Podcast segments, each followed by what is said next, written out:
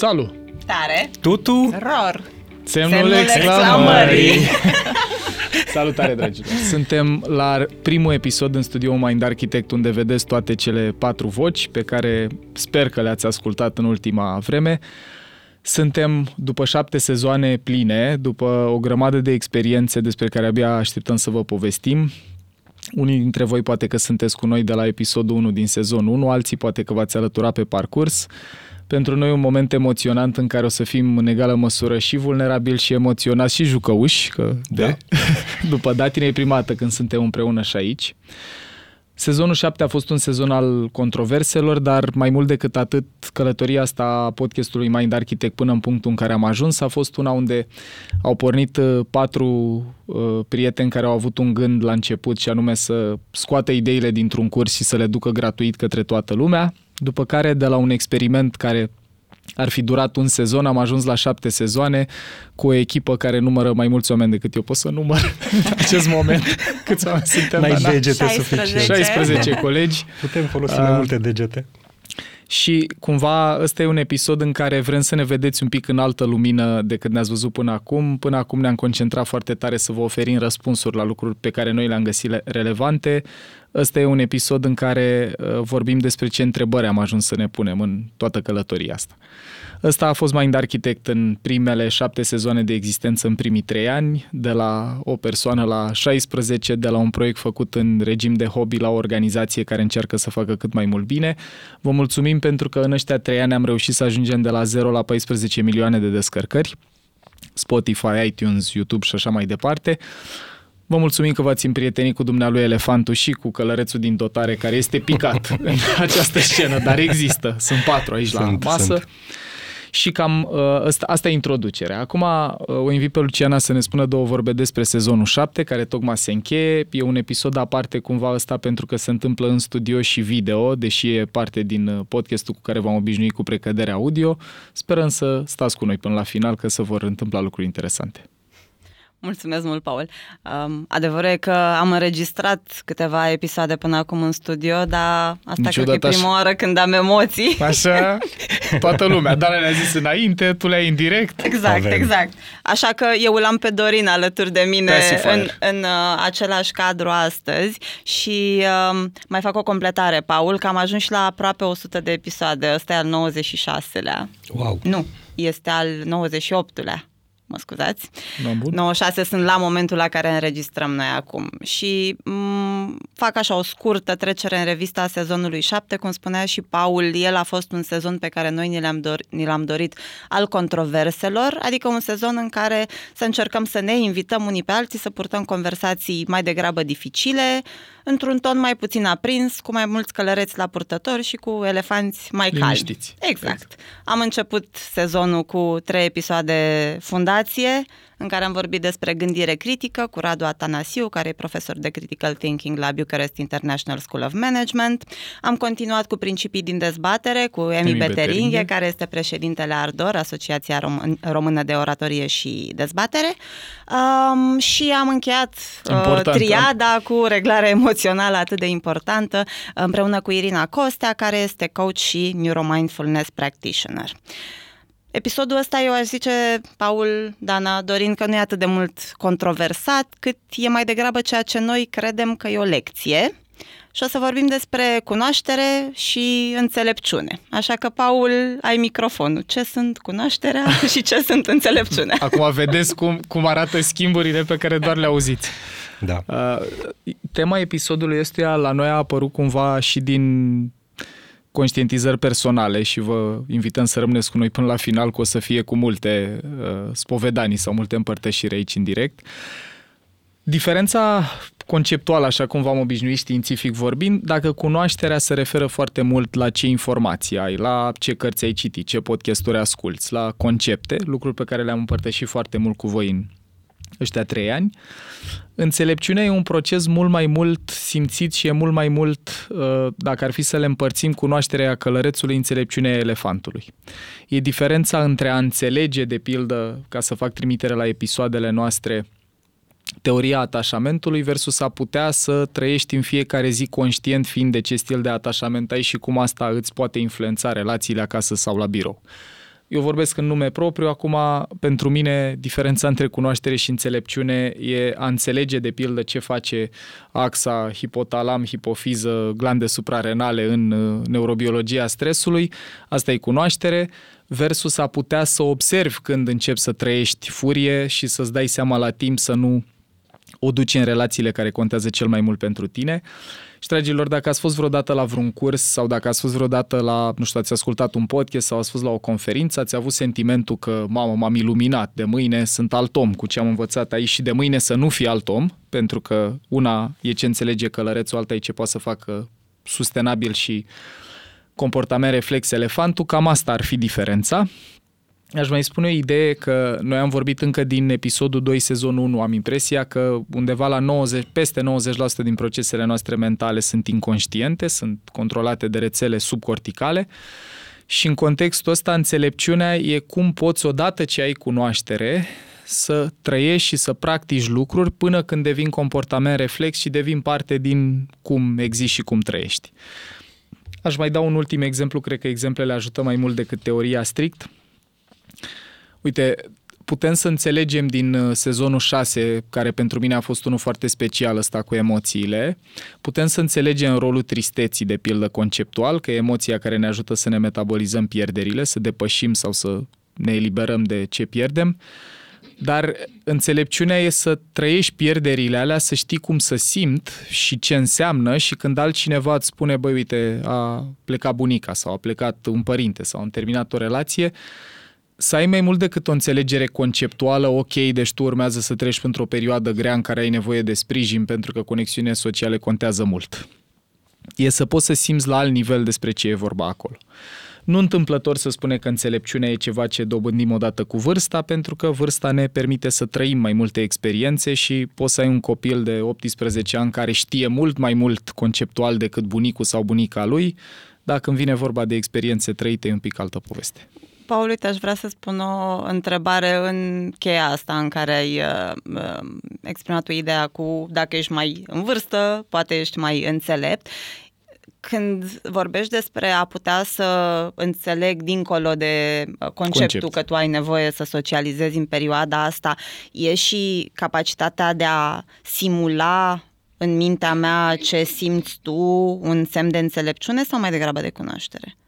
E E foarte interesantă întrebarea și mă bucur că ridică mingea asta la fileu de a vorbi despre uh, empatie versus teoria minții, ce am povestit noi în materiale și pe mindarchitect.ro și în podcast. Cred că în momentul în care le-ai trăit și înțelegi că cineva trece într-un proces dificil, o pierdere sau o despărțire sau orice ar fi, înțelegerea e mult mai profundă și mai bogată când ai trăit și tu lucrul respectiv. Iar asta e ceva ce nu poți să, cum să zic, dobândești citind. E ca relații de iubire. Una e să citești toate romanele romantice posibile, alta e să trăiești la primă mână cum e să te îndrăgostești, cum e să se maturizeze relația, cum e să o pierzi. Deci cumva cred că fiecare dintre noi, noi în episoade știți că începem cu conceptul științific, le explicăm, după care dăm exemple. Exemplele respective care cred că au ajutat la ajunge la 14 milioane de descărcări ale episoadelor, cred că conectează emoțional fix cu ce au trăit oamenii în viața lor de zi cu zi și de aia sunt ascultabile. Nu sunt atât de mult, mamă, ce interesant e că am înțeles că la formarea obiceiurilor participă striatul cu rețeaua de recompensă și cu regiuni corticale, care e interesant de sine stătător că cumva cunoașterea poate să te ajute să integrezi mai bine înțelepciunea. Să înțelegi niște idei poate să ajute când le trăiești să faci ordine în ele, să navighezi mai ușor uh, marea asta experiențială. Adică e mai degrabă cronologic? Poți să fiu înțelept fără să am Cred că se poate și invers. Cred că poți să fii înțelept fără să poți să traduci înțelepciunea respectivă în cuvinte și noi, cu tot efortul și din podcast și din programele de dezvoltare de la Mind Architect, de la cursuri și în materialele premium, cred că am încercat să decodificăm conștient niște lucruri pe care mulți dintre noi le trăiam. Știu că ăsta a fost și feedback-ul vostru când ați intrat da. în proiect sau când, Dorin, ai fost la curs. Partea complicată și cumva o să fie o tranziție către uh, ce, avem, ce am eu de zis în, în episodul curent e că toată cunoașterea din lume, dacă nu e trăită, pusă în practică zi de zi, nu duce neapărat la înțelepciune. Pe când a trăi experiențele respective construiesc o formă de înțelepciune experiențială care, fără cunoaștere, poate să fie ca și cum știi să conduci, dar nu știi unde mergi. La fel cum poți să știi foarte clar unde vrei să mergi și cum ar trebui să conduci, dar dacă nu te-ai urcat în mașină să faci asta suficient de des, ori o să fie cu foarte mult consum de energie, ori nu o să poți să o faci. Ori, cam aici, sentimentul meu e că Mind Architect a adus multă cunoaștere, a pus multă cunoaștere pe masă. Uite, aici chiar voiam să intervin și eu cu un exemplu că cei trei ani de Mind Architect, apropo de cunoaștere, lucrând la documentare și participând împreună cu voi la înregistrare, mi-a adus și mie foarte multă cunoaștere și cred că am făcut un declic, Paul și Luci și Dana, în uh, episodul în care noi vorbeam despre procesele de învățare și mi-a rămas de atunci expresia asta că cea mai bună metodă de retenție este să începi să predai celorlalți. Iar uh, ca să fac tranziția de la cunoaștere la, la înțelepciune, cred că ăsta a fost declicul pentru mine în care am început să îmi fac formările de trainer pe care le-am făcut și să predau lucrurile pe care noi le discutam într-adevăr, și aliniat cu valoarea asta, să, cum povestim și noi în, în podcast, să ducem genul ăsta de cunoștințe mai departe, dar și pentru propria înțelepciune. Pentru că am început să aplic, și hai să dau câteva exemple concrete. Um, de exemplu, pe modelul SCARF. Eu acum îți place în, ție îmi place Scarf? mie, cel mai mult îmi place. La servici, când am de făcut un PowerPoint, trei slide-uri să zic, petrec timp acum să-mi fac notițe ce expresii să spun ca să apăs în mod conștient pozitiv butoanele respective sau să fiu atent în conversații la nevoile psihologice ale celuilalt. Deci, partea asta de înțelepciune, eu cred că că povesteați înainte dacă se poate și fără fundament de cunoștințe, eu sunt mai degrabă în filmul în care are fundamentul de cunoștințe ca să fii înțelept. Uh, nu știu dacă sunt mai înțelept acum cu Mind Architect. Asta urmează să spună eternitatea. Dar uh, cred că îmbinarea de cunoștințe plus punerea lor în practică, pentru mine asta înseamnă uh-huh. înțelepciune. Aș continua eu, că ai povestit tu de scarf, cum văd eu cunoașterea sau cum a, s-a întâmplat la mine, bineînțeles că tot din cursul tău, Paul, eu am rezonat foarte mult cu povestea despre filtre, despre percepție, despre realitate și faptul că atunci a fost așa un moment aha pentru mine, pot să zic că a fost despre cunoaștere. Cum cred că aș vedea eu înțelepciunea, e faptul că atunci când port discuții, să pot să mă uit la omul cu care vorbesc, să-mi dau seama și să nu mă mai trigăruiesc mm-hmm. că nu are aceleași filtre cu, ca mine, că nu face lucrurile în același mod ca și mine. De exemplu, aș putea să dau un exemplu de la noi, în care destul de des aveam în discuții expresia aia, eu așa sunt. Mm. Și atunci, cam asta se traduce n-ai ce face.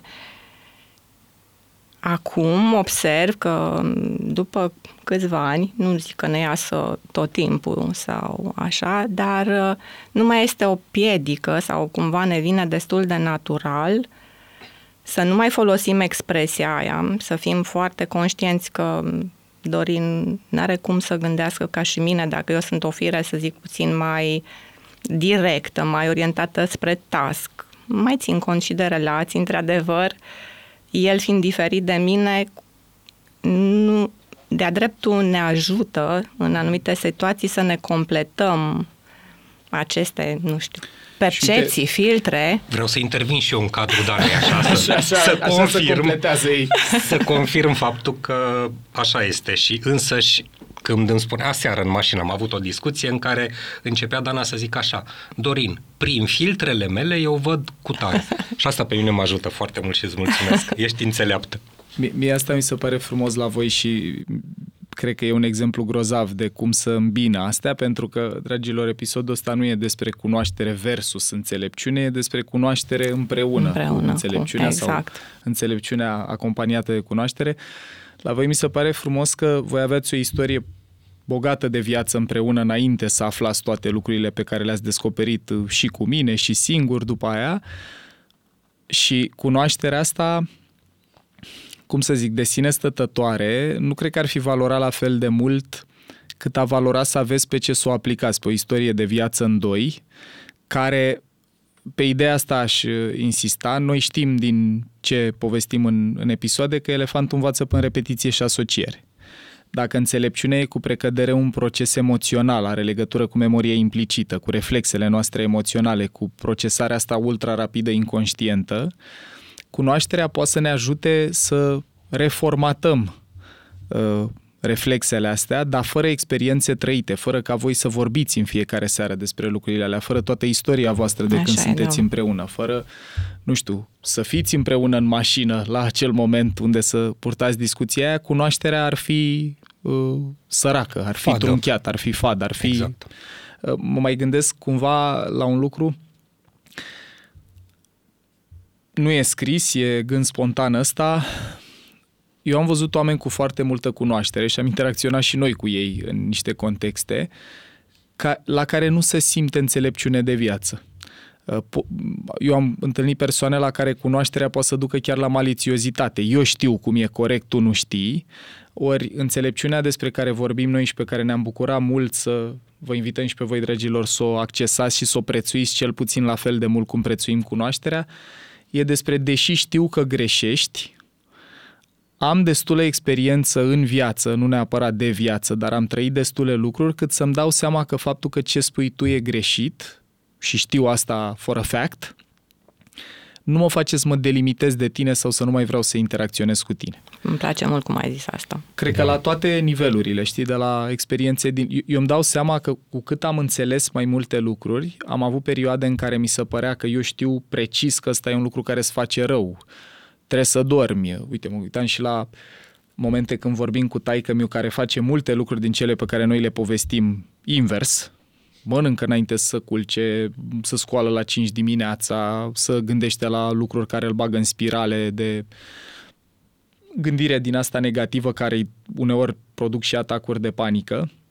Și mă uitam ascultându-l cât de puternic în virtutea cât am povestit în episoadele noastre știință, cum să face, care sunt pașii, că simțeam furie. Mi-a părea sentimentul ăsta, bă, tu nu înțelegi că nu e așa, că nu așa să face, ori Cred că înțelepciunea atunci când reușim să o dobândim, eu sunt uh, work in progress puternic la asta, te face să poți să observi că omul ăla e în alt spațiu față de unde ești tu și mai degrabă să ai o formă de acceptare sau curiozitate în ceea ce îl privește, dar care e emoțională, nu cognitivă. Nu e ca la coaching unde zic eu, acum trebuie să tac, să te ascult, că tu ai filtre diferite, trebuie să spun întrebări, să-ți reflectezi până ți apare ideea, până ți apare conștientizarea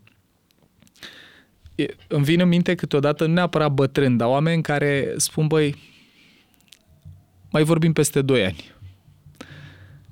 Lucruri din registrul ăsta pe care eu de multe ori le-am simțit condescendent. E, mai vorbim peste 2 ani, știi tu ce se întâmplă peste 2 ani.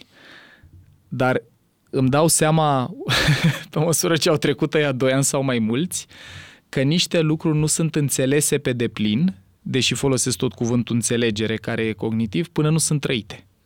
Iar acel mai vorbim peste 2 ani, cred eu că nu vine și cu ți-am zis eu.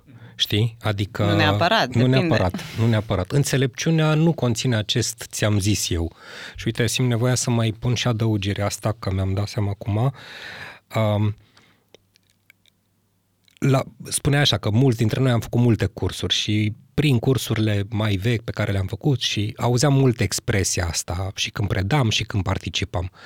Băi, asta e teoria. În practică exact. nu e chiar așa. Exact. Și realizez că în ăștia trei ani de mind arhitect eu n-am auzit expresia asta din oamenii cu care interacționăm. Poate există, dar eu n-am auzit-o. Băi, ce ziceți voi acolo e numai teoretic. Și foarte mult feedback pe care îl primim este, băi, rezonăm cu exemplele, ceea ce spuneți voi e uh, aplicabil, lucruri din, din registrul ăsta, care cred eu că înseamnă și o doză de înțelepciune, care peste cred că vine cu precădere asta. de la voi, care ați dat toate exemplele în toate Pentru că am rezonat, astea. Paul, pentru că am rezonat și totdeauna și când pregăteam episoadele împreună, uh, dăm un pic așa din casă, că în procesul de pregătire, după ce punem noi conceptele, eu cu Dana și cu Luci ne întâlnim să facem exemple care să fie cele mai, cele mai relevante. Da. Și uh, realizam când pregăteam exemplele că, băi, fii atent, eu rezonez și cu aia și cu aia și cu aia și uh, era foarte, foarte mișto. Și exemplele alea viață trăită. Da. Da, da, și uite, completez la ce zice Dorin, că nu toate sesiunile noastre, de exemplu, au fost cu eu rezonez și cu aia și cu aia și cu aia. Unele dintre ele au fost tocmai eu nu rezonez cu Exact. aia. Deci, pentru mine, cum ar arăta, de fapt, conceptul ăsta dacă îl aplic în viața mea, dacă pun filtrele sau înțelepciunea Mhm. uh-huh. experienței mele de viață pe conceptul ăsta, în ce fel poate să fie privit uh, un exemplu din partea mea? Și cred că și asta tot la capitolul înțelepciune vine. Da, cred că da. Eu, uite, m- aș mai vrea să te întreb ceva. Dam un exemplu, pentru că Dorin a ridicat uh, mingea la fileu cu cursurile. Eu de, am trăit eu personal, mergeam la un, câte un curs, îmi luam notițe asidu, m, să nu cumva să pierd ceva, Ceva. și uh, așa, să-mi rămână în, ulterior să pot să le reiau. Ei, nu cred că am relat vreun curs sau niște informații primite. Au fost pe moment, Da. iar întrebarea mea către tine este cunoașterea pe care o luăm atunci când mergem la un curs, suntem încântați, se pierde în timp, că eu Uite. cumva am avut senzația, eu nu mai mi-amintesc poate de un anumit curs sau Mm-hmm. um, Îmi vin mai multe idei în minte în cum să răspund la ce mă întrebi. Um, și mie mi se întâmplă ceva similar cu ce descrii când ascult cărți și pentru ce facem noi și pentru ce am eu nevoie să ascult, uh, parcurg destul de multe într-un an și mi-am dat seama că în unele momente am impulsul să le, să le termin sau să continui pentru că știu că trebuie să documentăm un episod, pentru că trebuie, în esență. uh-huh. Ah, Versus sunt cărți sau paragraf, pasaje, capitole din unele sau altele pe care simt să le ascult iar și iar pentru ce sentiment îmi dau. Avem noi un buc espresso despre o carte care se cheamă Al- Already Free, scrisă de Bruce Tift și vorbește despre întâlnirea asta între terapie și uh, mindfulness sau meditație între est și vest. Și aia e o carte cum a fost alta uh, 4000 Weeks, despre Time Management for Mortals, ăsta e titlul.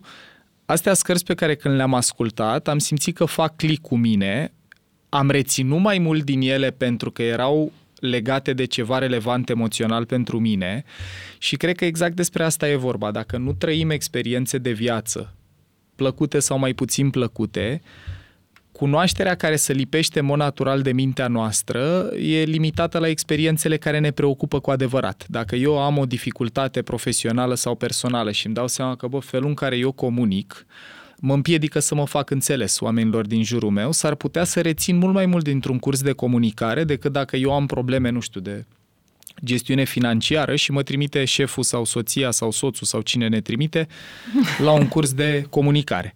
Deci cred că, Dana, din toate cursurile astea, așa le-am trăit și eu, lucrurile care fac click cu experiențele tale de viață, cu tot ce s-a acumulat acolo în memoria aia implicită, sunt cele pe care le reținem fără efort, cum ați reținut voi că aveți bază harmonizer amândoi, de exemplu, sau, nu știu, stiluri de atașament sau lucruri de felul ăsta. Asta cred că e metatema noastră. Orice am zice, apare și ceva legat de atașament. Uh, și asta îmi vine să spun că putem să dobândim cunoaștere și pentru că trebuie, dar dacă e doar un trebuie funcțional, că avem de făcut un episod, avem de produs un material la curs, avem de învățat ceva la școală pentru publicul nostru care e în liceu sau facultate, nu se lipesc că nu au corespondent emoțional, ori eu îmi imaginez relația asta între cunoaștere și înțelepciune cum sunt și spiralele ADN-ului. Câteodată cunoașterea poate să o ia înainte și după aia vin experiențe de viață ghidate de ce știu, alte ori trăiesc lucruri și cunoașterea mă ajută să le înțeleg altfel, să pot să le gestionez, să le procesez, să mă descurc mai bine cu ele și cred că sunt uh, yin și yang, sunt două jumătăți care fac un întreg. Provocarea, mai ales pentru mine, trăind atât de mult în universul ăsta al cunoașterii, că la urma urmei asta oferim celor care ne privesc, uh, este să ies dintr-o parte a cercului, dintr-o parte a întregului este și să pot să merg și cea, în cealaltă. Apropo și de ce vorbeam noi în episodul despre integrare, haos și rigiditate. Să asculți 50 de pagini pe zi sau să faci un program de formare pe an, dacă nu are legătură cu ce simți, ce contează pentru tine, ce te interesează și are utilitate pur funcțională, poate fie cunoaștere, dar e mult mai greu să rămână dacă nu face click și cu ceva ce contează pentru noi. Eu sunt curios și de perspectiva Lucianei, ce înseamnă pentru tine cunoașterea și înțelepciunea. Îți mulțumesc foarte mult, Dorin. Nu, serios, Eu voiam da, să zic că, um, uite, Paul, mi se pare interesant că inclusiv faptul că ai dat exemplu astea două cărți, care sunt dintre toate cărțile pe care le avem noi ca și resurse în Mind Architect, aș zice printre cele care au componenta de cunoaștere cea, cea mai, mai mică. mică. da, da, nu cu tehnici, și componenta, nu cu studii, exact, nu de cu... înțelepciune cea mai mare. Foarte interesant. Da, asta mi-a venit, astea sunt cărți pe care le-am simțit așa. Ceea Uite, ce poate că spune ceva despre cât de mult se lipește cunoașterea de noi dacă nu are și o componentă relevantă emoțional. Că... Eu nu vreau să plecați de aici episodul ăsta cu sentimentul că nu se lipește. Cred că se poate lipi și dacă îți propui și repezi lucrurile apropo de ce povestea și Dorin, că avem retenție cea mai mare dovedită când predăm. Dar noi am vorbit și despre relația cu corpul în mai multe episoade și cum poți să-ți lași viscera să-ți dea feedback, să vezi, îmi dă energie, mie energie. Când îi dau play cărții astea sau când dau play episodului este o fac pentru că a apărut un episod nou de la Mind Architect și vreau să-l ascult că așa m- mi-am făcut eu obiceiul sau mă interesează tema și l-aș mai asculta o dată și încă o dată pentru că simt că reașează niște piese din experiența mea de viață. Eu în zona asta simt că e diferența majoră și uite, vreau să dau și o carte, un, un exemplu de carte care mi se pare că aduce și multă cunoaștere, dar și înțelepciune. Se simte emitul normalității, ultima carte a lui Gabor Mate, care e cumva cea mai relevantă lucrare a lui după propria lui părere.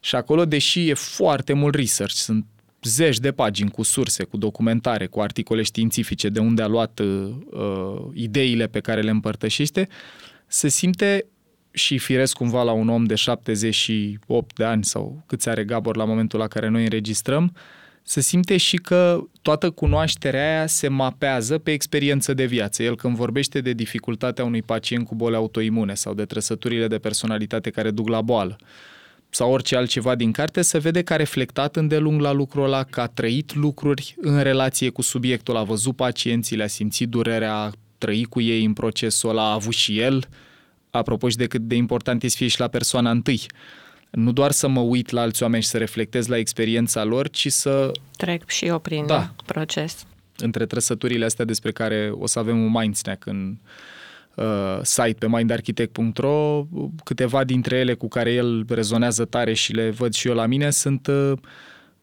hiperresponsabilizare. Dacă am zis că fac ceva, fac chit că simt, chit că nu Păi e nevoie de înțelepciune, e nevoie să, să te prăjești de câteva ori, să ajungi la burnout, să ți se facă rău, să-ți dai seama că a operat din spațiul ăsta în care dacă am zis că fac, fac, punct, hmm. mm, nu e exact cel mai sănătos Asta sau bun lucru. Da. Și astea sunt fix lucrurile pe care cred că, deși le poți asculta în podcastul nostru sau nenumărate alte podcasturi, e greu să îmi vine tot așa, thinker style, o metaforă din asta, e greu să știi câtă greutate să pui pe ele, că toți am auzit, băi, mai iau mai ușor, că uh, te puizezi, că ajungi la burnout. Până n-ajungi în starea aia, n-ai un corespondent emoțional și corporal, nu-ți dai seama cum să simte ce zice omul ăla, sau uite, probabil că cel mai bun exemplu și e ultimul pe care îl dau, cred că am clarificat asta, mulțumesc Vlad, să încin camerele, Vlad veghează în spate, o să-l vedeți și pe Vlad în scurt timp. Uh, ultimul exemplu pe care l-aș da este că poți să-i vorbești cuiva despre iubire necondiționată în teorie oricât ai vrei, un concept pe care eu l-am auzit de nenumărate ori în cărți, în podcasturi, în lucruri de felul ăsta, dar până când nu trăiești sentimentul ăla, nu poți să o înțelegi pe deplin. Ori înțelegerea asta care are și cunoaștere și înțelepciune e una care pleacă din cap și merge în tot corpul. Voi probabil că ați trăit-o în relație cu Dani acolo, indiferent dacă ați simțit iubire necondiționată unul față de celălalt, față de copilul vostru, e cam greu să nu simțiți și cred că e cu tot o altă referință, ceva ce eu neavând copii n-aș putea să înțeleg pe deplin cum o înțelegeți voi. Așa e. Și Trăită, asta, e, da. asta e invitația Mhm, ok. pentru toată lumea, să ne dăm seama cât de important e să și trăim în linie cu ce înțelegem, nu doar să încercăm să înțelegem ce trăim.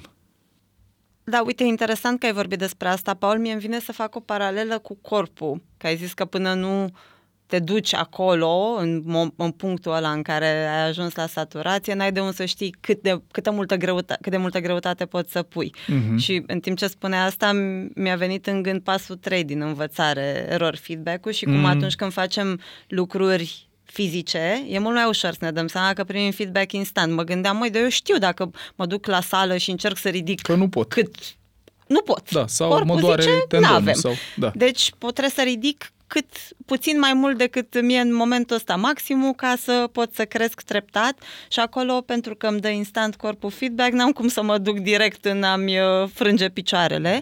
Uh, La psihic înțeleg că lucrurile nu stau la fel. Nu e instant feedback-ul. Sau poate să fie instant dacă începem să ne ascultăm mai mult, să avem momente probabil zilnice de reflexie sau de a observa dacă am energie după momentul ăsta mi-a dispărut sau mi-a apărut energie, dar e mult mai greu decât la nu știu, fac podul și văd că nu pot sau uh-huh. încerc să ridic uh, nu știu ce greutate și văd că nu mă ajută brațele.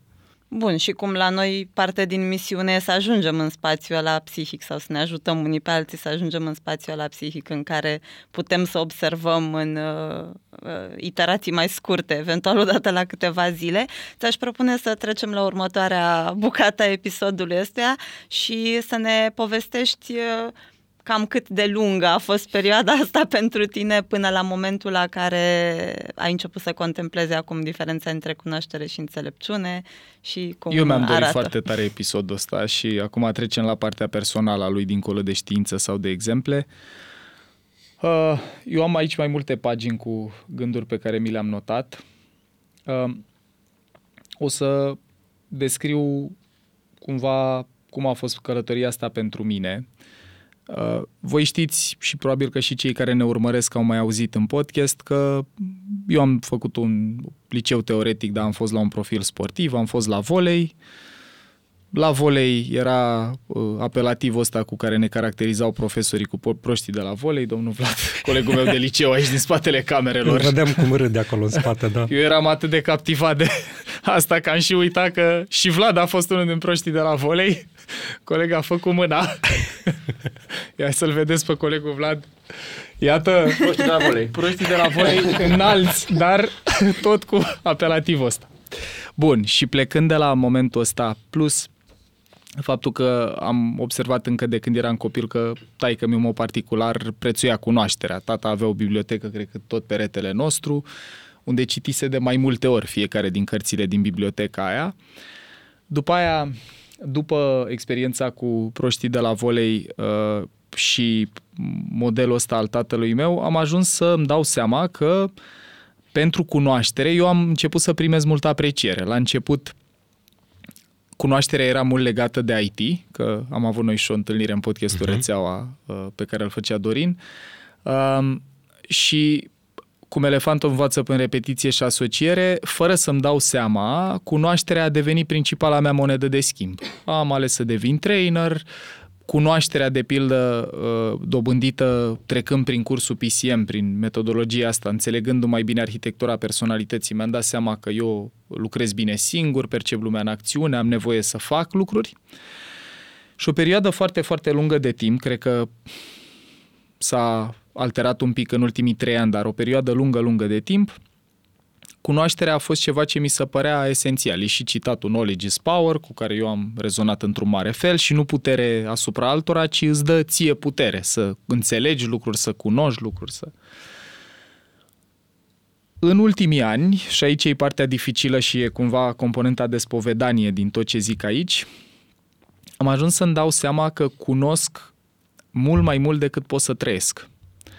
Voi știți că de la faptul că la momentul la care înregistrăm calendarul meu și anul ăsta și pentru la anul e plin cu un an în avans, lucru care profesional e foarte frumos, e valorizare, e sentimentul de siguranță, că oamenii apreciază ce lucrez, dar să știi ce faci în fiecare zi, în fiecare oră a fiecarei zile cu un an în avans, nu-ți mai lasă mult spațiu de trăit sau nu-ți mai lasă neapărat mult spațiu de trăit spontan, de trăit într-o manieră, nu știu cum să zic, neplanificată.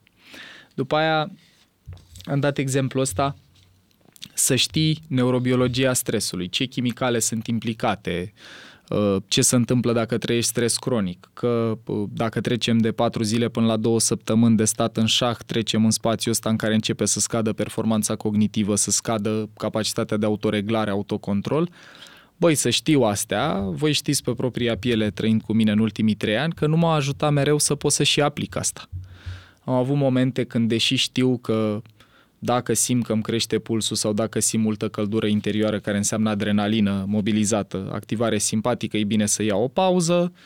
Am intrat în discuții profesionale. Am avut momente în ultimii ani când, iar, în ciuda cunoștințelor ăstora, am ridicat tonul la un client sau altul și când mi-am dat seama că când, când a trecut momentul de intensitate sau liniștit amigdalele, mi-am dat seama, băi, eu n-am făcut așa ceva niciodată în viața mea profesională, ce se întâmplă?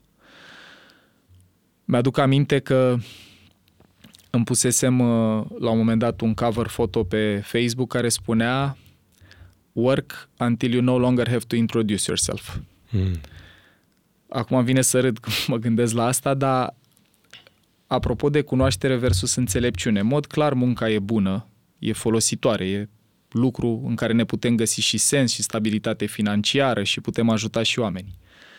Dar o muncă neexaminată, cum am trăit în ultimii ani eu, în care dacă mă gândesc încă de când am pornit firma de training undeva în 2012-2013 și până în prezent, am făcut o medie să mă pregătesc pentru episodul ăsta și în fiecare an am avut pe medie 150 plus de zile de curs.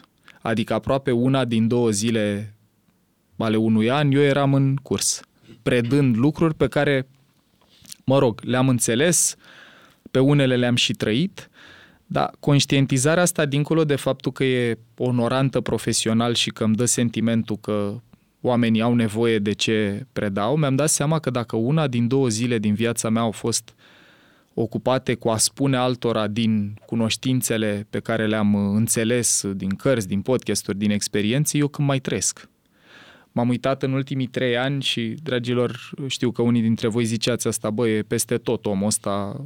unii cred că o ziceați cu admirație, alții ne-am săturat, mai tași naibii. uh, media unei zile lucrătoare a mea de când a apărut și Mind Architect în viața mea, din 1 noiembrie 2019, a fost undeva la ze- între 10 și 14 ore de lucru pe zi, ceea ce eu în cursuri le spun oamenilor că nu e o idee bună. Și aici e cumva diferența între ce înțeleg... Înțeleg din partea ta. A? Înțeleg din Mulțumesc. partea ta. Vedem cât de înțeleg va fi de aici înainte. Um, Astea sunt câteva exemple. Mă mai uit la lucruri. Uite, am avut inclusiv noi episod despre uh, recunoștință și apreciere. Beneficiile recunoștinței. Și deși le înțeleg și le practic, am momente săptămânale când mă gândesc pentru ce sunt recunoscător, uh, nu o fac destul, deși știu că ajută, cât când vin din Brașov în București, că am mereu uh, tema asta, să nu mă enervez când trec de otopeni, la mine e aproape o reacție instantanee, eu întorcându-mă din Brașov de la ceva ce e frumos și am descoperit în ultimii ani, în București la o viață pe care m-am străduit să o construiesc de când aveam 19 ani, de când am venit aici, de la cercul social, la casă, la orice. Am o întrebare, Paul. Te rog. Um, apropo de, mă gândesc um, frecvent la lucrurile pentru care sunt recunoscător, crezi că e o diferență sau există um, diferența asta între trebuie să fac chestia asta conștient, să mă gândesc la lucruri zilnic, mi-am pus-o în program, mi-am pus-o în calendar, versus să-mi apară pur și simplu sentimentul de recunoștință față de lucrurile din viața mea fără să, să mă gândesc la ele? Cred că în ce mă privește, răspund la persoana întâi, asta mie mi se întâmplă în două feluri. Dacă n-am obiceiul că nu mi l-am format niciodată, am nevoie mai întâi să mă apuc să o fac conștient. Și aici pe mine cunoașterea mă ajută. Dacă am încredere în cercetare, mă apuc să o fac până când începe să devină obicei, și avem episod despre obiceiuri, am povestit cum se instalează, a doua componentă care cred că e mult mai mult fără cunoaștere, ci doar din experiențe trăite, o să dau alt exemplu aici că nu e valid ăsta cu Brașovul, dacă ați trăit vreodată un moment în care să aveți o afecțiune fizică, să nu poți să te miști, să fie rău fizic și în momentele alea am observat că în mod spontan mintea mea produce idei din registru, bă, ce aș face flotări acum? Mamă, ce aș face abdomene? Ce mi-ar plăcea să pot să alerg?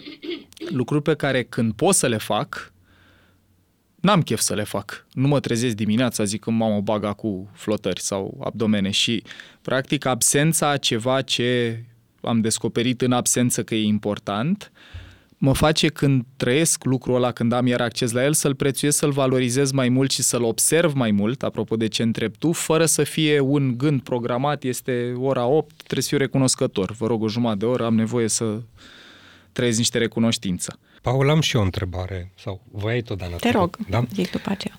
Uh, ai fost acum ceva vreme la Ateneu Român, la evenimentul lui Mihai. Am fost. Ai fost. Am fost. Și, uh, am fost toți. cu toți. Am fost toți. și la un moment dat, fiind pe, pe scenă cu Raluca Anton, pe mine m-a mișcat foarte mult uh, o expresie de ei, spunând așa. Ea zicea că poți ajunge în burnout făcând lucruri care îți plac.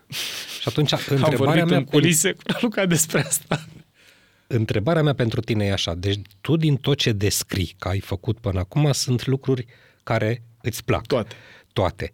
Și ai dat exemplele cu ai țipat la client sau te enervezi uh, când intri în București. Puteți să mai lucrați cu noi, să știți, nu țip tot timpul, dar au fost momente. Da, ceea ce înseamnă că din ce am auzit eu până acum, făceai foarte multe lucruri care îți plac și cumva, uh, apropo de înțelepciune, puteai să-ți păstrezi călărețul sus în majoritatea momentelor, tu îți dorești să fii totdeauna uh, cum să spun, cu fitilul suficient de lung, adică partea asta păi... de înțelepciune, mie mi se pare că ești un om. Mulțumesc, și că... mă ajută să aud. Da, că faptul că te aud acum descriind că băi mă enervez sau mai țip și eu sau mai sunt niște lucruri, mie îmi par că sunt tot dovezi de înțelepciune diferența pentru mine care mă și aduce la conversația noastră curentă și la episodul ăsta care pentru mine e foarte special și din ce am povestit până acum și din ce urmează să vă anunțăm de aici înainte, e că câteodată răspund la mesaje, știi, de la comunitate. Ori îmi trimite Luciana un mesaj primit de echipa noastră de social media, ori găsesc eu mesajul mod direct pe grup și mesajele alea poate să fie despre cum să relaționăm mai bine, despre cum să gestionăm stresul și îmi dau seama, Dorin, că știu să răspund foarte corect, științific la ele. Eu ce am observat în viața mea e că nu pot să practic pe cât de mult și constant mi-aș dori ce înțeleg. N-am așteptarea să o fac mereu, că asta e tot o formă de rigiditate, să nu fii niciodată nervos, să nu fii niciodată într-o stare nasoală, e tot o formă de dezintegrare psihologică, ești în rigiditate pe pozitiv.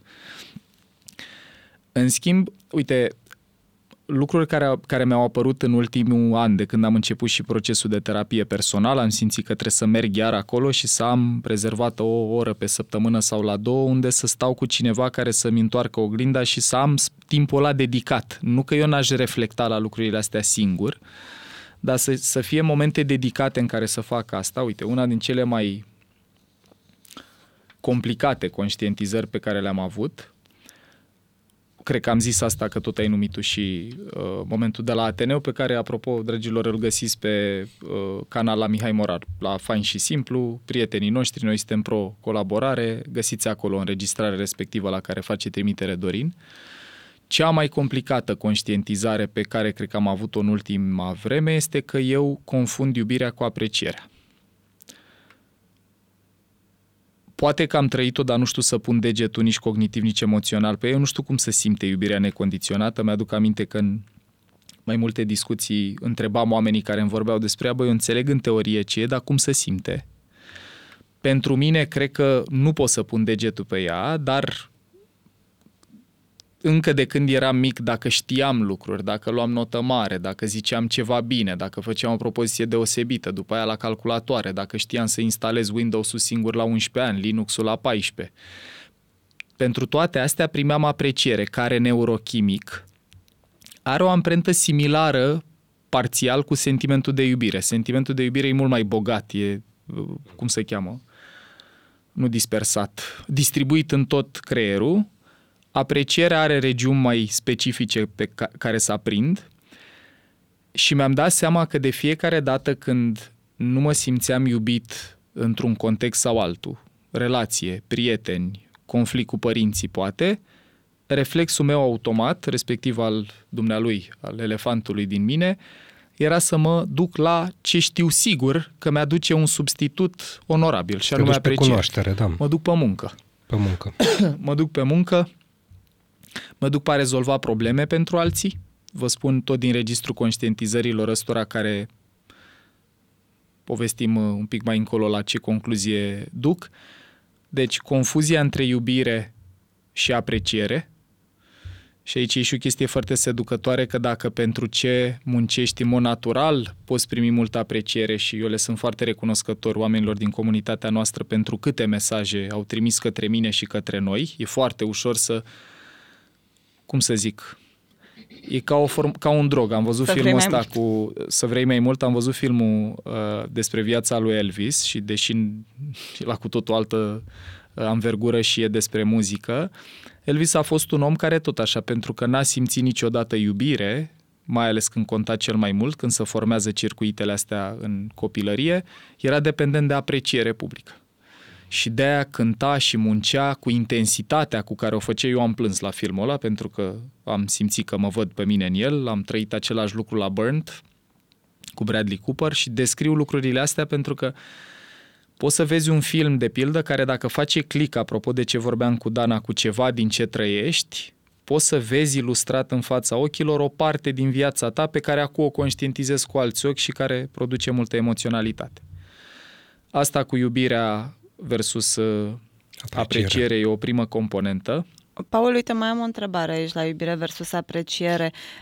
E și reversul valabil? Adică dacă te simți neapreciat pentru ceva ce ai făcut sau la care ai muncit mult, se simte ca și cum ar fi se poate lipsă, simți de iubire? lipsă de iubire? Se poate simți. Noi avem Book Espresso pe care l-am tras chiar împreună despre limbajele iubirii, cartea lui Gary Chapman, The Five Love Languages și unul dintre ele e Words of Affirmation cuvinte de apreciere. Dacă ai ca principal limbaj al iubirii cuvinte de apreciere și nu primești asta, poți să nu te simți iubit. Alți oameni se simt iubiți la contact fizic, la servicii, la cadouri, la timp petrecut împreună, dar poți să nu simți iubire din lipsă de apreciere. Mai complicat e când, și vorbesc la persoana întâi aici, ți-e greu să faci distinția între ele. Asta e ceva ce pe mine m-a bușit pentru că uh, parte din intensitatea cu care am lucrat, practic în ultimii noștri trei ani, două joburi full-time în paralel, training, coaching plus tot ce a devenit Mind Architect, a avut o componentă și asta, dincolo de dorința de a face bine, de sens, de scop, de dopamină, de motivația de a vedea mai mulți oameni care uh, conectează cu ce povestim noi, a fost și o componentă egoistă inconștientă și anume să simt că primesc din ce fac lucruri pe care nu le trăiesc sau nu le-am trăit la momentul potrivit destul. Și alta care pentru mine e problematică și Dana mă uit la tine aici că noi doi știu că dezbatem pe tema asta este că eu am învățat încă de când eram copil că treaba mea e să rezolv probleme. Dacă cineva îmi împărtășește o dificultate, poate să fie ceva funcțional în casă, poate să fie ceva emoțional, poate să fie ceva financiar, primul reflex pe care l-am, înainte să gândesc, înainte de orice cogniție, e hai să facem ceva să ameliorăm situația. Și mi-am dat seama, de exemplu, că ăsta e rolul pe care eu inconștient ajung să-l am în mai toate relațiile în care intru și nu vorbesc strict de cuplu, vorbesc în orice relație, eu rezolv probleme. Și asta e o conștientizare complicată, că în egală măsură eu îmi doresc o viață unde să fiu ajutat, să pot să cer ajutorul, să am mai multă liniște, să am mai mult timp pentru mine. Cât de mult accepti ajutorul? Puțin și cu dificultate, dar am început, cred, să o fac. Adică simt că împreună cu voi eu am înțeles cu ani în urmă de când am început să predau lucruri legate de echipă, de trăsăturile echipelor care performează, de, că e util să trăiești siguranță psihologică, vulnerabilitate împărtășită, scop comun, dar asta e cunoașterea. Emoțional, sunt mult mai bine cu vulnerabilitatea decât eram poate cu 3 sau 4 ani, că îmi aduc aminte că atunci dacă vedeam filme cu oameni slabi în percepția mea, mă enervau. Adică vorba lui Jung, ne e greu să acceptăm la alții ce nu putem accepta la noi înșine. Ne enervează la alții ce nu acceptăm la noi înșine. Acum, acum nu mă mai enervează, acum pot să trăiesc și compasiune câteodată, dar în ce mă privește, inclusiv din blocajele cu spatele de care am mai vorbit eu în episoade, dacă încă pot să merg, chit că merg cu scaunul de la birou, mă împing ca și cum ar fi scaun cu rotile, emoțional, primul reflex nu este cer ajutor. E să mă descurc singur. Eu știu, sau noi știm de tine că butonul de autonomie la tine e foarte uh, sensibil și vreau să te întreb de când ai intrat în echipă cu noi versus atâția ani în care ai lucrat singur, cum te-ai uitat la provocarea asta să ai totuși colegi de echipă? Că cu siguranță nu ți-a fost ușor și îmi dau seama și asta cred că noi am înțeles, dar pentru tine cum a fost? E foarte frumos că mă întreb și despre asta. Cred că cel mai... scuze. Cred că cel mai sincer răspuns este că am fost atât de ocupat că nu am putut să văd și să simt pe deplin cum e. Cel mai mult, și îți răspund la întrebare cu ultimul gând pe care vreau să-l zic legat de perioada, de perioadă, de cum am ajuns aici, la episodul ăsta. Pentru mine, anul ăsta a fost cel mai greu an din viața mea pe măsuratele, de la provocări în planul personal, la cumpărarea și amenajarea unui apartament care m-a îngenunchiat, efectiv. Pe lângă uh, training, Mind Architect, a trebuit să fac și asta în prima parte a anului ăstuia. Probleme pe care le au și alți oameni. Cum echilibrez viață de familie, relație de cuplu, muncă, solicitări de la oameni și aici, de asta spun că e atât de complicat, că dacă știi să rezolvi probleme, confunzi iubirea cu aprecierea și vin solicitări către tine cu Paul, doar tu, doar pe tine te vor oamenii ăștia la curs, e nevoie să fii tu, e nu știu ce, e extraordinar de greu cuiva cu viața mea interioară să zică nu și să nu mă simt vinovat. Și atunci, ca să revin la ce m-a întrebat Dana, eu anul ăsta v-am simțit mai mult aproape de mine decât oricând și ăsta a fost, a, cum să zic, a fost confirmarea emoțională că ideea de a nu mai fi singur, care a fost inițial cognitivă, hai să am un ajutor pe Alexandru la programele de training, după aia hai să încercăm să facem asta în echipă, a fost o confirmare emoțională a unei intuiții pe care am avut-o când am început podcastul și am zis asta de mai multe ori că eu nu aș fi putut să fac Mind Architect singur, după care anul ăsta nu a mai fost doar profesional. Eu anul ăsta am simțit că nu mai sunt singur nici acasă, avându-vă pe voi în, în viața mea și azi, ca exemplu. Eu o noapte, înaintea episodului ăstuia, eu n-am putut să dorm toată noaptea. Trebuia să începem la 11 înregistrarea și suntem la ora 2 în timpul înregistrării și m-ați înțeles că am nevoie de o oră în plus să mă echilibrez. Iar asta e ceva ce, ca să pot să mă recablez emoțional, să recablez elefantul, trebuie să trăiesc, nu să înțeleg că înțeleg că nu e nimic uh, exagerat în a cere o oră în plus sau o jumătate de oră în plus cuiva când ai nevoie de ea, dar să simt că o primesc și că nu urmează să vină nicio notă de plată, că nu urmează să se întâmple nimic rău după.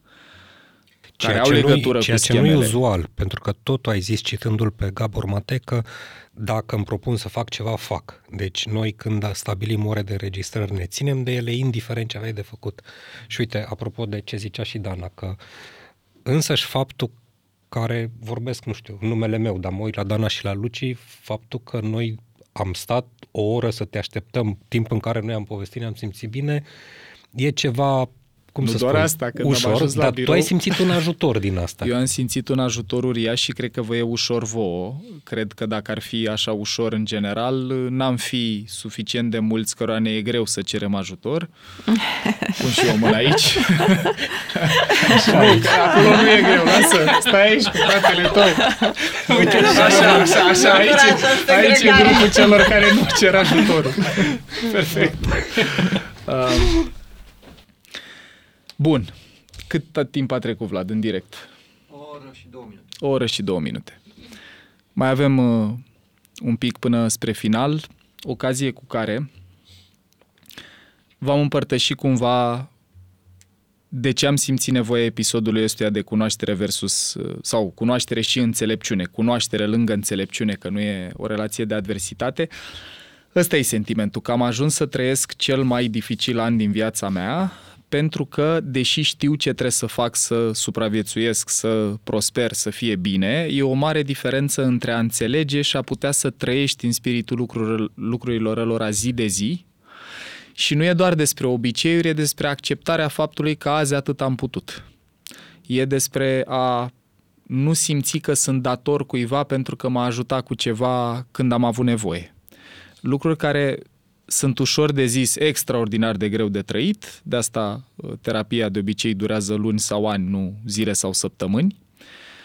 Și uh, acum trecem la partea pe care am eu nevoie să o uh, comunic celor care ne privesc.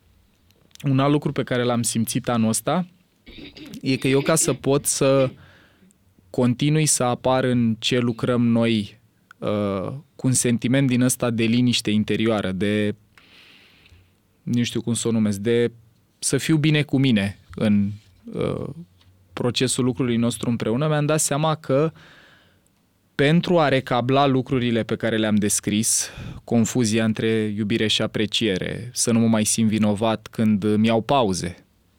Asta e altă discuție, că deși când mă uit în calendar zic, eu uite câtă vacanță ai avut sau cât timp liber, în zilele alea, dacă nu documentez ceva, dacă nu citesc ceva, dacă nu mă duc la sală, dacă nu fac ceva util, mă simt vinovat. Uh, sunt multe lucruri, parte spuse, poate că altele uh, sunt în mintea mea și nu-mi găsesc cuvintele să le spun, dar uh, sentimentul pe care eu l-am e că am nevoie de o pauză mai lungă. Voi știți asta deja, că nu puteam să improvizăm chiar tot. Mă uit acum către cei care ne privesc Dragilor, începând cu sezonul 8 și sezonul 9 din Mind Architect, o să auziți trei voci familiare în loc de patru. Eu, după anii ăștia trei de Mind Architect, dar și pentru tot ce am conștientizat legat de viața mea de dinainte de Mind Architect, am nevoie de o pauză și pauza de care am nevoie nu e un rămas bun, e un la revedere, în care ca să pot să fiu bine cu mine când vorbesc despre cunoștințele astea cu voi, am nevoie să le trăiesc și să le practic și am încercat în ultimii ani cu pauze de o săptămână, două, trei, o lună, le știți și voi, n-am simțit că au produs efectul pe care îl speram și aici autentic vă sunt recunoscător și mă întorc la ce întrebai tu, Dana, sunt recunoscător că pot să iau acest an de pauză. Anul de pauză va începe la finalul acestui episod, Uh, și va dura până probabil în iarna anului următor. Acum eu o să fac o scurtă pauză și pentru că e un moment așa mai emoțional pentru mine, dar și pentru că voi ați pregătit ceva frumos pentru sezonul 8 și în linie cu ce am povestit în tot episodul ăsta și aș vrea să le spuneți celor care ne privesc, după care ne luăm rămas bun uh, până anul viitor împreună.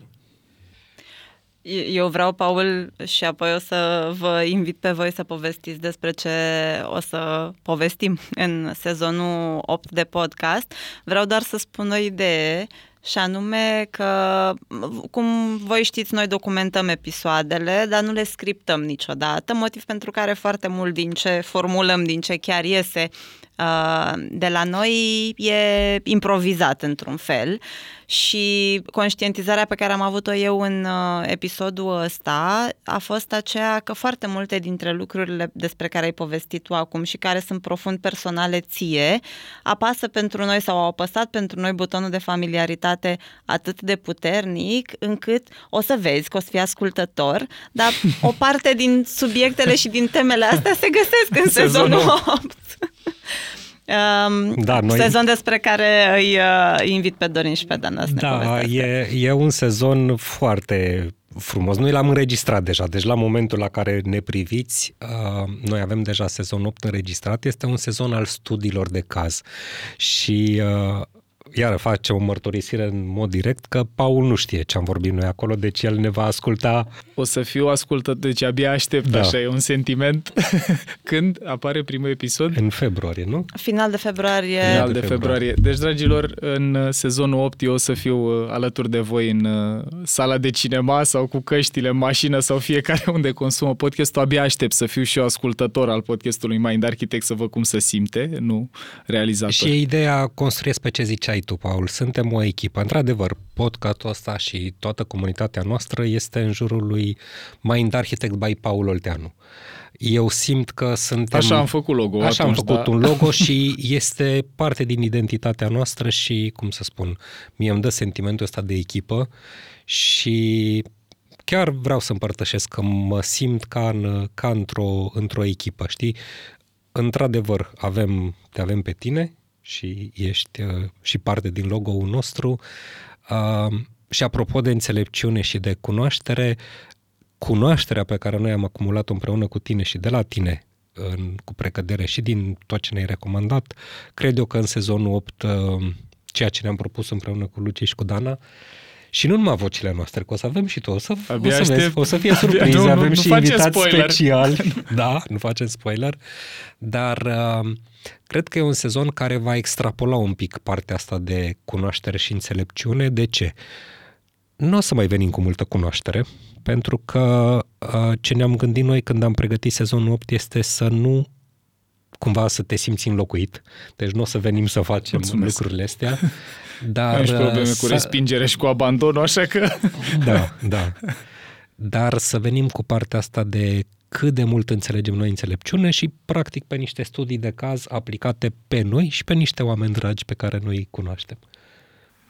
Pentru mine sezonul 8, în momentul când am înregistrat, a fost puțin ciudat fără să fii și tu acolo cu noi, dar din prisma mea este un sezon al vulnerabilității, al unei munci pe care am depus-o fiecare dintre noi cu noi și datorită ție. Mulțumesc tare mult. Eu abia aștept să-l ascult și cred că asta face și toată diferența, că noi în ultimele șapte, chit că toate episoadele au exemple și lucruri de luat acasă, a fost foarte mult despre înțelegere și cunoaștere, de care era nevoie în țara noastră. Acum mi se pare frumos că eu mi iau un an în care focusul nu va mai fi pe a înțelege, ci pe a trăi, iar uh, copilul pe care l-am creat împreună trăiește cumva același lucru. E un, cel puțin sezonul 8, e un sezon despre ce ați pus în practică și ce ați trăit din ce ați înțeles, nu doar despre concepte și înțelegere. Lucru care mi se pare așa că e o oglindire. Eu, evident, știam în linii mari cam unde vreți să mergeți, dar nu știu ce episoade aveți, nu știu ce ați vorbit în ele. E grozav sentimentul ăsta, mărturisesc că îl trăiesc așa, e bittersweet, cum e și melodia cu același nume. Mă bucur să vă văd și să vă ascult acolo și eu trăiesc uh, o ușoară părere de rău că nu suntem împreună, dar trăiesc împăcarea faptului că eu am nevoie să fac lucrul ăsta pentru mine, să îmi iau timpul ăsta de reflexie, nu dispar uh, din țară sau din uh, univers cu totul, dar am sentimentul ăsta că mulți oameni se uită la noi ca la, nu știu ce cuvânt să folosesc, modele de bună practică sau uh, oamenii ăia știu cum să o facă. Ia uite că sunt peste tot, fac lucruri, le iese. Și cred că episodul ăsta și momentul ăsta unde vedeți că e un pic mai greu și cu găsitul cuvintelor decât în uh, restul episoadelor, asta m-aș bucura să rămână cu voi, dragilor, că suntem oameni fiecare dintre noi și deși avem mai multe sau mai puține cunoștințe, mai multă sau mai puține experiență de viață, călătoria asta a cunoașterii de sine și a dezvoltării personale e una cu pași de dans în doi. E și înțelegere, e și trăire. E și înțelegere, e și trăire. dacă pentru mine a fost foarte mult pe un singur picior dansul în ultima perioadă din viața mea, și anume ăsta al cunoașterii, acum simt să uh, schimb piciorul, mă bucur că, uh, cum să zic, nu mai simt că am doar două picioare și atât. Simt că am o grămadă de oameni dragi în jur care... Și asta mi se pare foarte tare, că după astea șapte sezoane, ascultătorii noștri o să poată să vadă o evoluție a unui organism viu care e podcastul ăsta, nu e un produs media standard ca o emisiune TV cu format, e ceva ce evoluează permanent. De la tematică, unde am plecat de la lucruri foarte de bază din neuroștiință și am ajuns la controverse despre sexualitate, parenting și așa mai departe, Uh, mi se pare că e un moment grozav că știu că mulți dintre voi ați trăit emoții la început și dacă le-ați trăit când eram împreună, abia aștept să văd cum o să fie la sezonul ăsta. Și sentimentul meu e că uh, un alt gând cu care m-aș bucura mult să, să plece cei care ne privesc și care ne-au urmărit aici e să ne dăm voie să ne luăm pauze când e cazul și cred că cel mai legitim să predai asta e să o faci Ăsta e alt motiv pentru care uh, mă bucur să anunț asta. Nu e doar un sentiment de tristețe și unul de bucurie. Trăim într-o țară în care pauza e sinonimă cu lenea sau amânarea sau procrastinarea, ori eu cred că dacă viața e maraton, pauzele sunt ceva ce ne ajută să alergăm maratonul și să nu ne pierdem suflu pe drum. Și mai cred și în faptul că transformarea de sine, cunoașterea de sine, transformarea personală sunt procese care nu sunt întotdeauna liniare sau ușoare. Nu e întotdeauna despre a trăi numai lucruri plăcute, am mai înțeles ceva, am mai făcut ceva, am mai slăbit un kilogram, am mai memora nu știu ce. E și despre a avea timp să stai cu emoții neplăcute, să uh, trăiești în confuzie, să nu-ți fie clar care sunt pașii următori sau unde mergi, ori Uh, la mine simt că a venit momentul să trec de la certitudine la mai puțină certitudine, de la mai mult a face la mai mult a fi, de la mai mult singur la mai mult împreună, uh, de la mai mult în centru scenei la mai mult în culise și mă uit în ochii voștri și vă mulțumesc din tot sufletul că pot să fac asta. În primul rând ești și tu un om și cum să spun eu, un moment emoționant, cred că pentru toți, dar uh, suntem aici în fața tuturor ca și, ca și echipă. Și uh, faptul că poți acum, forța de împrejurări, să-ți iei un an de pauză și să le exprimi cu vulnerabilitate, mie mi se pare extraordinar. Pe de altă parte, pe măsură ce vorbeai, mă gândeam așa, zic, măi, eu sper să nu ajung vreodată sau, nu știu, când o să ajung vreodată, dacă o să ajung într-un moment în care să simt nevoia că am o pauză, o să am deja un model. Deci aici e un, uh, un pionierat. Dar pe de altă parte mă gândeam, băi, dar dacă ar fi să merit și îmi făceam eu un calcul și asta e o discuție pe care am avut-o cu Dana cu ceva vreme, intenționez să mă pensionez peste 9 ani în mod uh, din ăsta așa mai, mai devreme. Și acum mă gândeam, peste 9 ani noi o să fim la sezonul 27 și cu siguranță, dacă s-a putut cu Paul în sezonul 8 și 9, o să se poată și cu mine în sezonul 27 să reziste. Asta, exact la asta mă gândeam aici, ați văzut etajul da. de imaginare. Exact. Deci Excelent. dacă pentru tine a fost așa un lucru pe care nu. Da, vreau să subliniez că o să se poată și că o să fim acolo și în sezonul 27 în care eu nu o să fiu. adică o să Anul fiți acolo în sezonul 27 în care eu nu o să fiu. Exact. Atunci o să-mi iau una din asta Uh, și dacă tu, Paul, le-ai zis câteva gânduri oamenilor pe care să le ia cu ei acasă, noi acum îți spunem ție gânduri pe care sperăm să le iei cu tine în pauza asta și gândul pe care vreau să ți-l uh, las eu e că așa cum astăzi te-am așteptat o oră să uh, începem înregistrarea fără să bată nimeni din picior, ba mai mult împodobind birou. Uh, cred că așa o să ne uităm și la anul ăsta de pauză noi o să continuăm să împodobim proiectul Mind Architect um, și o să te așteptăm la finalul lui fără să bată nimeni din picior sau să se uite la ceas că mai e puțin și s-a terminat perioada. Mulțumesc din tot sufletul. Da, te, chiar vreau să te întreb, în anul ăsta cumva mai vii cu niște cunoaștere? Nu știu dacă ți-ai propus să faci acolo. S-ar că deja să fie și cu cunoaștere. Uh, singurul lucru pe care vreau să-l mai zic uh, înainte de a ne lua rămas bun, de a-mi lua eu rămas bun până la finalul anului viitor și voi până în februarie. Uh, un alt lucru pe care sper să reușesc să-l fac în anul ăsta e să termin de scris o carte pe care am început-o anul trecut, dar din cauza sau în virtutea ce v-am povestit aici n-am reușit să... Anul ăsta trebuia să apară. Uh, Dorin e din spațiu, dacă e să vină, vine, dacă nu, e ok și să nu. Și cartea și cunoașterea, deci, cumva, e un an în care îmi doresc să nu știu ce fac și cu ce mă întorc. Cred Super, îmi place ce spui acum. Mulțumesc. Da, Mulțumesc. pentru că tocmai zicea că el știa cu un an înainte ce are de făcut, deci... Asta Olivia, și dorim să faci. Vă mulțumesc. Abia aștept să te intervievăm.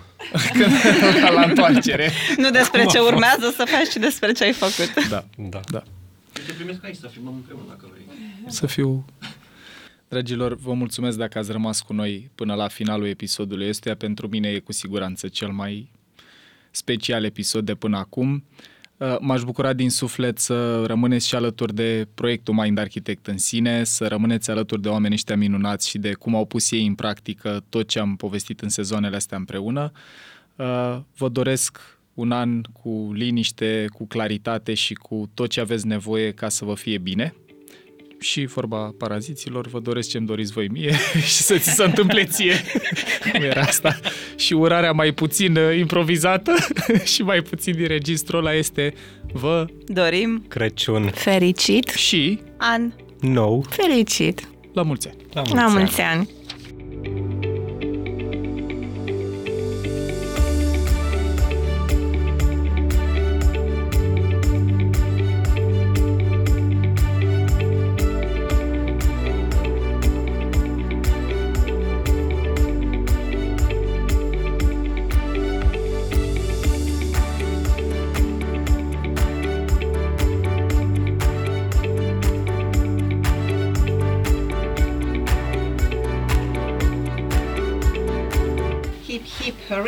Save the extra hip.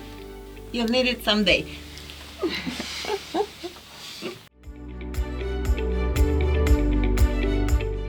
Conținutul Mind Architect nu este destinat și nici nu trebuie interpretat ca fiind utilizabil pentru a diagnostica, trata, atenua, vindeca, preveni sau în alt mod a fi utilizat pentru orice boală sau condiție medicală. Nici nu trebuie considerat substitut pentru consultație psihologică sau muncă terapeutică.